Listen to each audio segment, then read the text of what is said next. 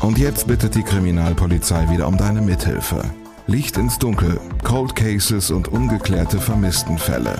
Ein Podcast der Podcastfabrik und Mike Mattis. Licht ins Dunkel. Cold Cases und ungeklärte Vermisstenfälle von hier. Einen wunderschönen guten Tag zusammen. Ganz, ganz herzlich willkommen zu Licht ins Dunkel. Wir sprechen über Cold Cases und wir sprechen über ungeklärte Vermisstenfälle von hier. Ich bin Mike, ich freue mich wahnsinnig, dass ihr auch heute wieder mit dabei seid und habt ganz herzlichen Dank für die regelrechte Flut an Feedback nach der letzten Episode. Talking True Crime ist ganz offensichtlich ein Format, das euch gefällt. Ich nehme aber auch mit aus eurem Feedback, dass ich bei der nächsten Ausgabe dann am Anfang vielleicht einfach nochmal den entsprechenden Fall kurz zusammenfasse und nicht einfach voraussetze, dass ihr im Bild seid. Aber klar, natürlich, am besten kommt ihr natürlich dann mit, wenn ihr euch den Fall vorher nochmal in Ruhe anhört. Heute kriegen wir mal wieder einen Blick hinter die Kulissen. Frank Scheulen, Pressesprecher des Landeskriminalamts Nordrhein-Westfalen, hat mich nach Düsseldorf eingeladen, um uns zu erklären, wie das automatisierte Fingerabdruck-Identifizierungssystem, kurz AFIS, funktioniert. Schwieriges Wort. Automatisiertes Fingerabdruck-Identifizierungssystem. Und von daher, glaube ich, bleiben wir lieber bei der Abkürzung AFIS. Bevor wir uns das alles erklären lassen, schauen wir uns aber nochmal in aller Ruhe die Geschichte der Daktyloskopie an. Das ist die Wissenschaft dahinter. Daktyloskopen beschäftigen sich also den ganzen Tag mit Fingerabdrücken, nicht mit Versfüßen, wie manche Deutsch-LKler meinen könnten. Die Geschichte der Fingerabdrücke ist deutlich älter, als ich gedacht hatte. Ich war davon ausgegangen, dass das Ganze so, ich sag mal, Ende des 19. Jahrhunderts angefangen hat. Weit gefehlt, schon um 1680 hat ein britischer Botaniker zum allerersten Mal eine Arbeit über Fingerabdrücke veröffentlicht. Darin hat er damals eben die Hautrillen und die Porenstruktur beschrieben. Bis die Polizei das allerdings dann nutzen konnte, sollten nochmal gut 200 Jahre ins Land gehen, sagt LKA-Pressesprecher Frank Scheulen. Da hielt so der Fingerabdruck Einzug im Bereich der kriminalpolizeilichen Arbeit, nachdem man also festgestellt hatte, dass Fingerabdrücke eigentlich für jeden Menschen unverwechselbar anders sind. Möglich war das alles nur durch eine Entdeckung im Jahr 1888, also ausgerechnet in dem Jahr, in dem Jack the Ripper im Londoner East End für Angst und Schrecken gesorgt hat. In genau diesem Jahr hat Sir Francis Galton die sogenannte Minutia-Eigenschaft von Fingerabdrücken entdeckt und dabei eben nachgewiesen, dass die Papillarlinien in der Fingerkuppe bei jedem Menschen einzigartig sind. Und damit waren die Fingerabdrücke für die damals ja doch noch relativ junge Kriminaltechnik tierisch interessant. 1897 konnte Scotland Yard dann tatsächlich zum allerersten Mal einen Verbrecher nur anhand der Fingerabdrücke überführen. Ein Jahr vorher hatte ein Gericht in Argentinien schon Fingerabdrücke zum allerersten Mal als Beweismittel zugelassen. Vielleicht kurz zum Vergleich. In Großbritannien dauerte das bis zum Jahr 1901. Etwas vorher, 1899, hatte Edward Henry ein System entwickelt, um verschiedene Fingerabdrücke miteinander zu vergleichen. Dieses System hat er natürlich nach sich selbst benannt und dieses Henry-System ist so detailliert, dass es bis heute nicht ein einziges Mal vorgekommen ist, dass zwei Menschen ein und denselben Fingerabdruck hatten. Und damit möchte ich heute einfach mal mit einem Fall aus den USA einsteigen, der Kriminalgeschichte geschrieben hat. Es geht um Thomas Jennings, der war der erste Mensch, der aufgrund von Fingerabdrücken eines Mordes überführt und gehängt wurde. Übrigens nicht zu verwechseln mit Thomas L. Jennings. Das war der erste Afroamerikaner, der sich eine Erfindung hat patentieren lassen. 1821 war das, also fast nochmal ein Jahrhundert früher. Seine Erfindung war damals die Trockenreinigung. Das ist ein chemisches Reinigungsverfahren, also nur so, falls ihr irgendwann mal bei Günther Jauch auf dem Stuhl sitzt und eine 500.000-Euro-Frage beantworten müsst. Wie es funktioniert, fragt mich nicht. Da bin ich tatsächlich überfragt. Da bräuchte ich dann doch den Publikumsjoker. Zurück zu unserem Schwerverbrecher Jennings. Der war im Prinzip Berufseinbrecher. 1910 hatte er mal wieder eine Haftstrafe wegen Einbruchs abgesessen und hatte im Prinzip auch genau da weitergemacht, wo er vor seiner Festnahme aufgehört hatte. Dieses Mal in Chicago Englewood, das ist eine typische Eisenbahnersiedlung gewesen, ziemlich zentral gelegen in Chicago, damals mit etwas weniger als 90.000 Einwohnern. Mehrere Nächte in Folge hatte Jennings schon verschiedene Häuser in der relativ ruhigen Nachbarschaft auskundschaftet und teilweise auch eingebrochen da. In der Nacht vom 18. auf den 19. September 1910 sollte sich dann aber alles ändern. Diesmal sollte es nicht nur bei Einbruch bleiben. Gegen 2 Uhr hatte er mehrfach erfolglos versucht, Beute zu machen und war mehrfach tatsächlich dann eben auch nur knapp entwischt, bevor ihn ein Hausbewohner am Mantel packte und ein Stück davon abriss. Genau das sollte später im Prozess ein wichtiges Beweisstück gegen ihn werden. Hier konnte Jennings allerdings nochmal fliehen. Gegen 2.30 Uhr stieg er dann ein paar Häuser weiter ins Anwesen der Familie Hiller ein. Clarence Hiller ist Eisenbahner und lebt hier mit seiner Frau und den beiden gemeinsamen Kindern. Was, wann, wo, wie passiert, ist heute tatsächlich nicht mehr eindeutig nachvollziehbar. Ich habe in 4 verschiedenen Quellen 4 unterschiedliche Informationen gefunden. In einer Dissertation der Harvard University habe ich allerdings Folgendes gefunden. Und wenn das Motto der Uni Veritas, also Wahrheit ist, und es hier um einen akademischen Grad geht, dann gehe ich einfach mal davon aus, dass diese Version der Geschichte vermutlich die wahrscheinlichste ist. Demnach schaut sich Jennings in Ruhe im Haus der Hillers um.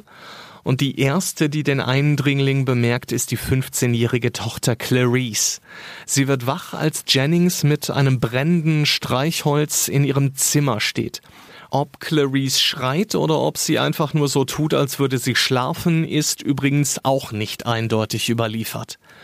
Als nächstes schaut der Einbrecher ins Zimmer der 13-jährigen Florence Hiller. Die liegt in ihrem Bett und schläft. Sie missbraucht Jennings, bevor er dann im Flur auf Familienvater Clarence Hiller trifft. Das mit den Namen ist tatsächlich ein kleines bisschen verwirrend. Nimm den ersten Teil der ältesten Tochter Clarice und den zweiten Teil der jüngeren Tochter Florence und du bekommst den Namen von Familienvater Clarence. Also ich glaube, da steckt System hinter.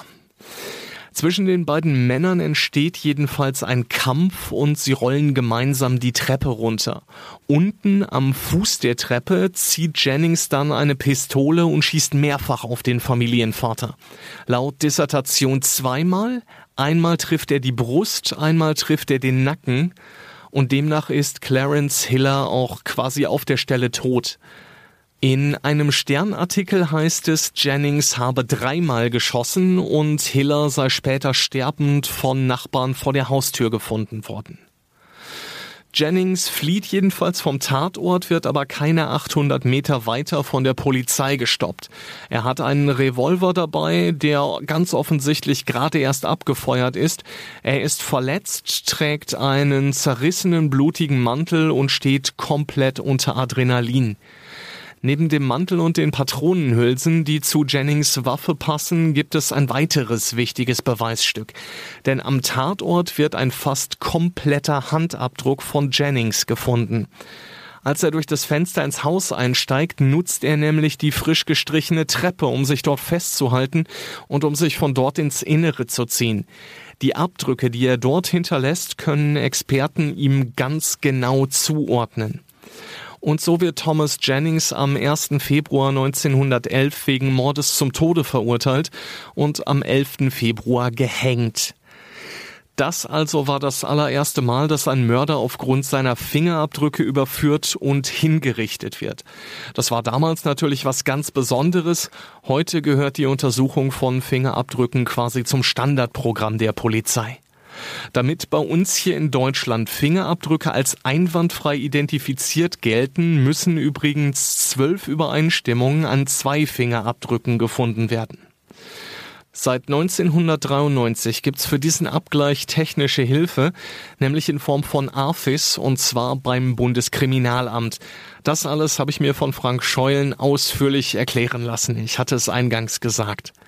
Damit Fingerabdrücke oder Handflächenabdrücke überhaupt in diesem System landen, müssen sie am Tatort natürlich gesucht, gefunden und gesichert werden. Der Hörer wird sicherlich aus Krimis die Menschen am Tatort kennen, die mit weißen Ganzkörperanzügen, mit Masken, mit Schuhschonern, mit Handschuhen an Tatorten arbeiten. Das sind die Kollegen der Kriminaltechnischen Untersuchungsstelle. Und die suchen natürlich nach Spuren an einem Tatort, insbesondere an einem Kapitaltatort, wenn also Menschen getötet worden sind. Denn Tatortarbeit ist in NRW grundsätzlich Sache der kriminaltechnischen Untersuchungsstellen. Die sind in den Polizeipräsidien angesiedelt und wurden früher auch Erkennungsdienst genannt. Wenn jetzt also an einem Tatort Fingerabdrücke gefunden werden, dann passiert Folgendes. Die Fingerabdrücke vor Ort werden mit einer Folie abgeklebt. Diese Folie wird gesichert, die kommt dann zum Landeskriminalamt, wird dann hier nach einer gewissen Verformelung, das ist bei Fingerabdrücken, wenn man sich mal so seine Kapillarlinien anschaut, sieht das ja erstmal wirr und komplex aus. Aber die Experten, die Daktyloskopen, die können da natürlich schon vieles sehen, gucken auf bestimmte Parameter eines Fingerabdrucks und sind dann in der Lage, da Stellen zu markieren, aus denen das System eine gewisse Formel errechnet. Diese Formel kommt dann zum Beispiel als Tatortspur ins System und dann geht's eben schon zum ersten Abgleich. Diese Formel wird dann automatisiert dem BKA übersandt. Das sind dann, sage ich mal, so standardisierte Suchläufe, die über Nacht stattfinden. Und im Idealfall haben wir dann am nächsten Tag eine Rückmeldung vom Bundeskriminalamt, wo uns dann oder den Daktyloskopen eine gewisse Anzahl von ähnlichen verformelten Fingerabdrücken angeboten wird.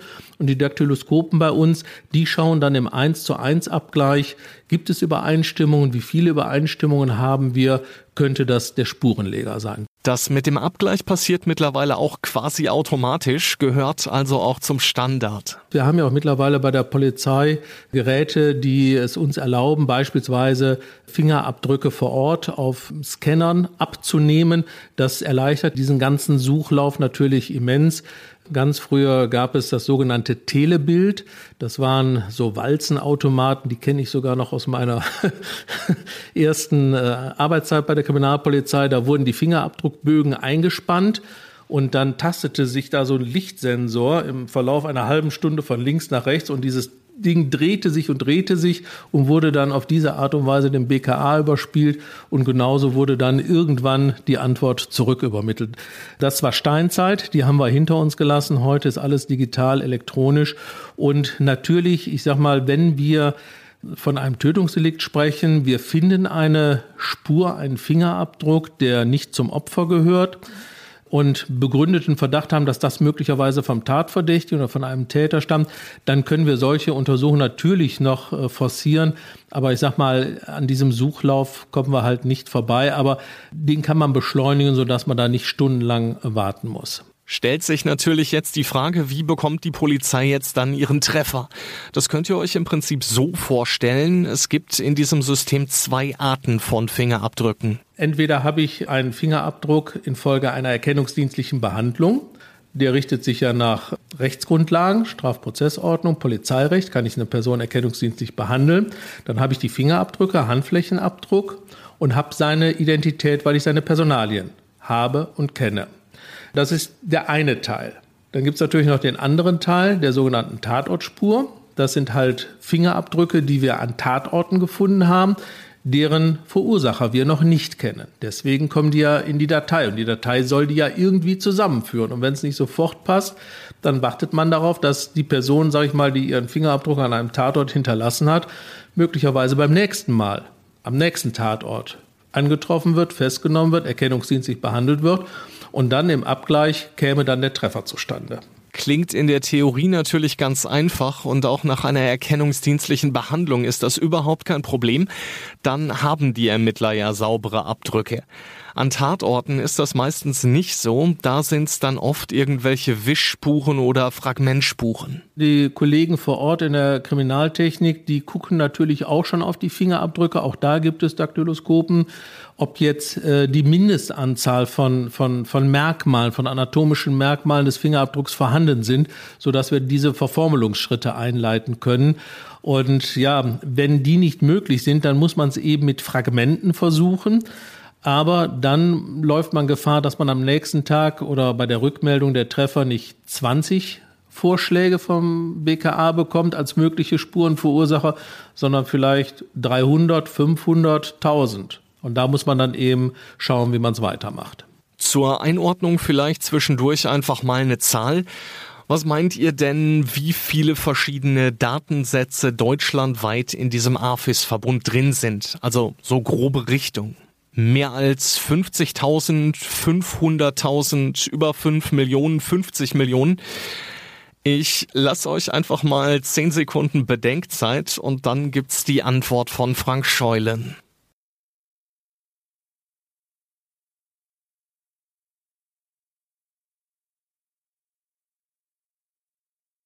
Stand 2021, das sind die letzten aktualisierten Zahlen, die wir haben. Da haben wir insgesamt 5,2, 5,3 Millionen Datensätze in diesem AFIS-Verbund. Das sind dann Datensätze mit Handflächenabdrücken, ohne Handflächenabdrücke und so weiter. Also das ist eine bundesweite Zahl, die ungefähr den Stand der AFIS-Datei widerspiegelt. In dieser Datenbank landen übrigens nur unbekannte Tatortspuren und Fingerabdrücke von Personen, bei denen eine Speicherung eben auch angeordnet worden ist. Vergleichsabdrücke kommen da nicht rein. Kleines Beispiel vielleicht dazu. Die Müllmänner, die im Fall Nicole-Denise Schaller am Fundort waren, haben da natürlich auch ihre Fingerabdrücke abgeben müssen. Ganz einfach, um auszuschließen, dass sie irgendwas mit der Tat zu tun haben. Als dann aber feststand, dass unter ihnen nicht der Täter ist, sind diese Abdrücke natürlich nicht gespeichert worden. Wenn jetzt an einem Tatort Fingerabdrücke gefunden werden oder ein Fingerabdruck, wo man den Verursacher noch nicht kennt und man weiß aber, dass verschiedene Personen Zugang zu diesem Ort hatten, berechtigterweise, dann wird man natürlich versuchen, Vergleichsfingerabdrücke zu erlangen, um auszuschließen, dass dieser Fingerabdruck von dieser Person besteht. Die werden in der Regel natürlich nicht in die Systeme eingespeichert, sondern da geht es ja schlicht und einfach um den 1:1-Abgleich. Der Experte guckt, das ist die Tatortspur, das ist der Vergleichsabdruck, identisch ja oder nein, um dann eben genau das zu verhindern, dass man jahrelang irgendeinem Phantom hinterherläuft. Die landen natürlich nicht in der Datei, sondern von Personen die Fingerabdrücke, wo die rechtlichen Voraussetzungen gegeben waren, dass diese Person erkennungsdienstlich behandelt wurde, nach Strafprozessordnung, nach Polizeirecht, sowohl bei uns in Nordrhein-Westfalen als auch in allen anderen Ländern und natürlich von unbekannten Personen, deren Spur wir an einem Tatort gefunden haben. Das heißt aber auch, nicht jeder Kleinkriminelle, der zum ersten Mal von der Polizei geschnappt wird, kommt automatisch in diese Datenbank. Ein Tatverdächtiger aus dem Ladendiebstahl, der wird bestimmt nicht beim ersten Mal erkennungsdienstlich behandelt. Aber wenn man feststellt, dass er mehr und mehr als Ladendieb in Erscheinung tritt, dann wird man irgendwann sagen müssen, so jetzt müssen wir eine erkennungsdienstliche Behandlung durchführen. Jetzt wäre an dieser Stelle natürlich noch eben zu klären, was so eine erkennungsdienstliche Behandlung eigentlich überhaupt ist. Die Strafprozessordnung gibt der Polizei verschiedene Möglichkeiten im Zusammenhang mit einer Straftat, die passiert ist, diese Straftat aufzuklären. Und im Rahmen dieser Aufklärungspflicht haben wir die Möglichkeit, eine erkennungsdienstliche Behandlung durchzuführen.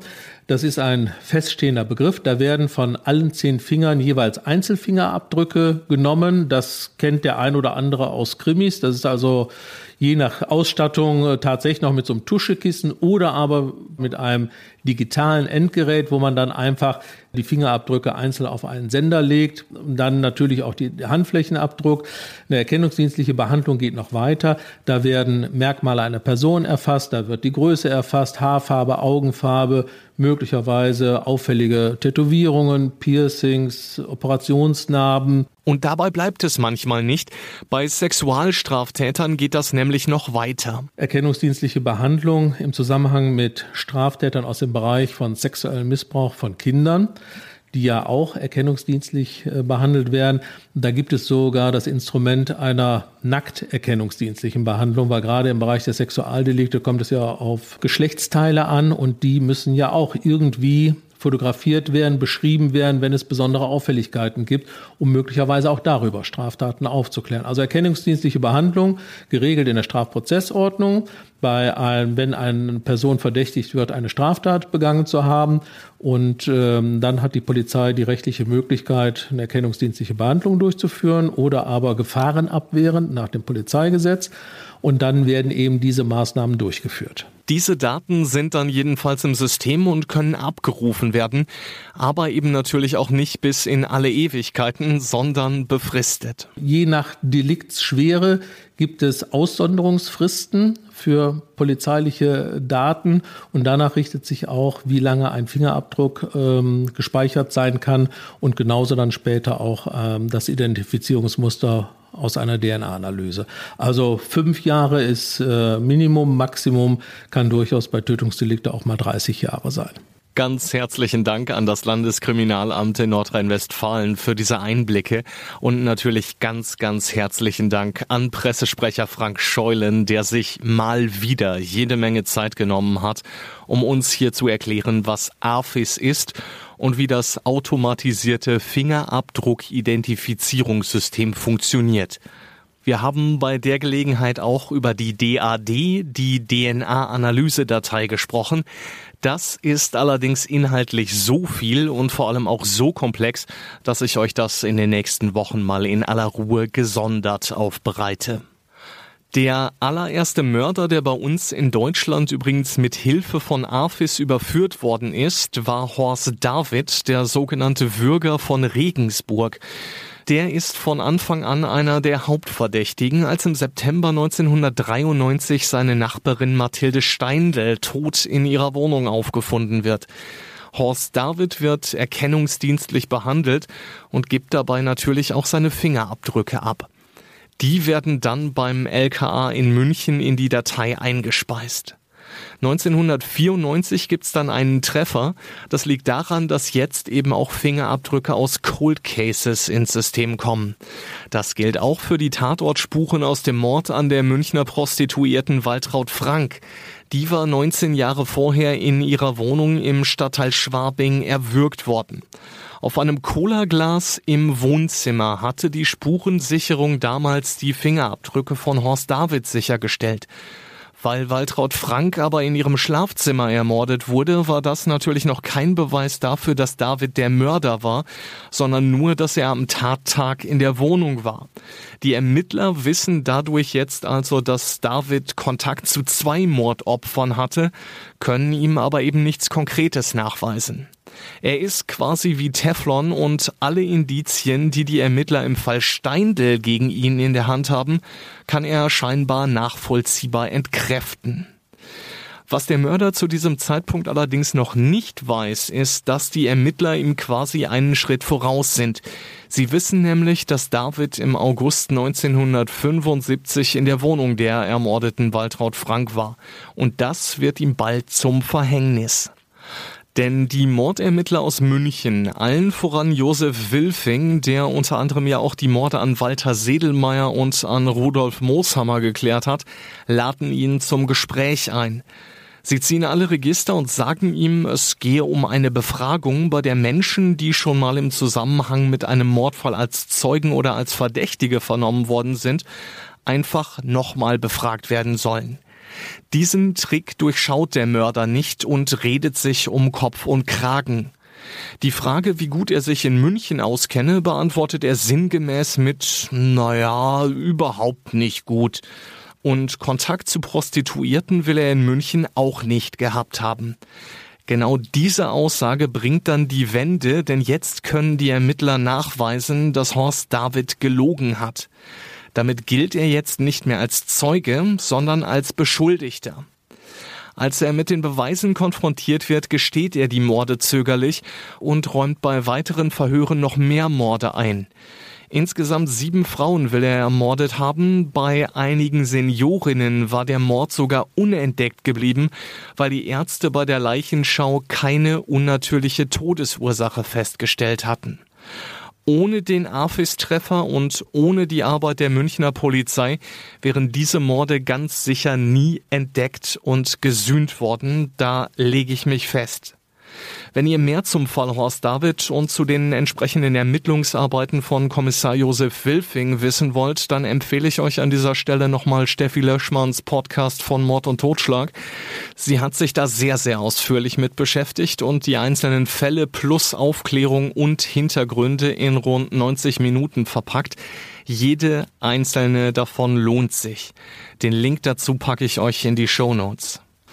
Der Fall Horst David jedenfalls zeigt ziemlich eindrucksvoll, wie wichtig Fingerabdrücke bei der Aufklärung von Verbrechen sind. Nach wie vor hat der Fingerabdruck seine Bedeutung und auch seit Einzug der DNA-Analyse im Bereich der kriminalpolizeilichen Spurensuche und Ermittlung hat der Fingerabdruck diese Bedeutung eigentlich nicht verloren. Und das soll's für heute gewesen sein. In 2 Wochen geht's dann um einen Fall, der jetzt nochmal komplett neu aufgerollt wird. Unter anderem wird's dazu einen Filmbeitrag und einen Zeugenaufruf bei Aktenzeichen XY ungelöst geben. Ich habe nächste Woche Mittwoch die Gelegenheit, mit dem zuständigen Mordermittler zu sprechen. Heißt also, wenn ihr in 2 Wochen Licht ins Dunkel hört, dann kennt ihr zumindest einen Fall, der abends um 20.15 Uhr bei Aktenzeichen XY läuft. Mehr dazu kann ich heute noch nicht sagen. Ich möchte mich an dieser Stelle aber ganz, ganz herzlich bei den Ermittlern der Mordkommission bedanken für das Vertrauen in mich und für das Vertrauen in meine Arbeit. Das ist für mich einfach eine unglaubliche Wertschätzung, mit der ich so in dieser Form überhaupt nicht gerechnet hatte, als ich letztes Jahr im Dezember hier mit diesem Podcast an den Start gegangen bin. Dass das Ganze solche Ausmaße angenommen hat, liegt auch an euch, ihr Lieben. Ich habe die Tage zum ersten Mal seit langem wieder auf die Statistik geschaut und festgestellt, dass sich die Abrufzahlen hier in den letzten 3 Monaten mehr als verdoppelt haben. Also habt ganz, ganz herzlichen Dank für die Aufmerksamkeit, habt ganz, ganz herzlichen Dank für die Unterstützung und vor allem vielen lieben Dank für die lieben Nachrichten, die ihr mir schickt. In diesem Sinne, bleibt sicher und gesund und wenn ihr mögt, hören wir uns dann in 2 Wochen wieder. Bis dahin, Glück auf! Licht ins Dunkel. Cold Cases und ungeklärte Vermisstenfälle von hier. Eine Produktion von Mike Mattis und der Podcastfabrik. Ein Blutbad an Heiligabend in Gütersloh, ein Giftmord in Bielefeld oder ein Femizid in Preußisch-Oldendorf. Die schlimmsten Verbrechen passieren unmittelbar vor unserer Haustür. Im Podcast Ostwestfälle gehen wir den Verbrechen auf die Spur. Wir sprechen mit Strafverteidigern, mit Journalistinnen und Journalisten, die die Fälle Monate, teilweise sogar jahrelang begleitet haben. Ostwestfälle, der True Crime Podcast der Neuen Westfälischen. Jetzt auf nw.de und überall, wo es Podcasts gibt.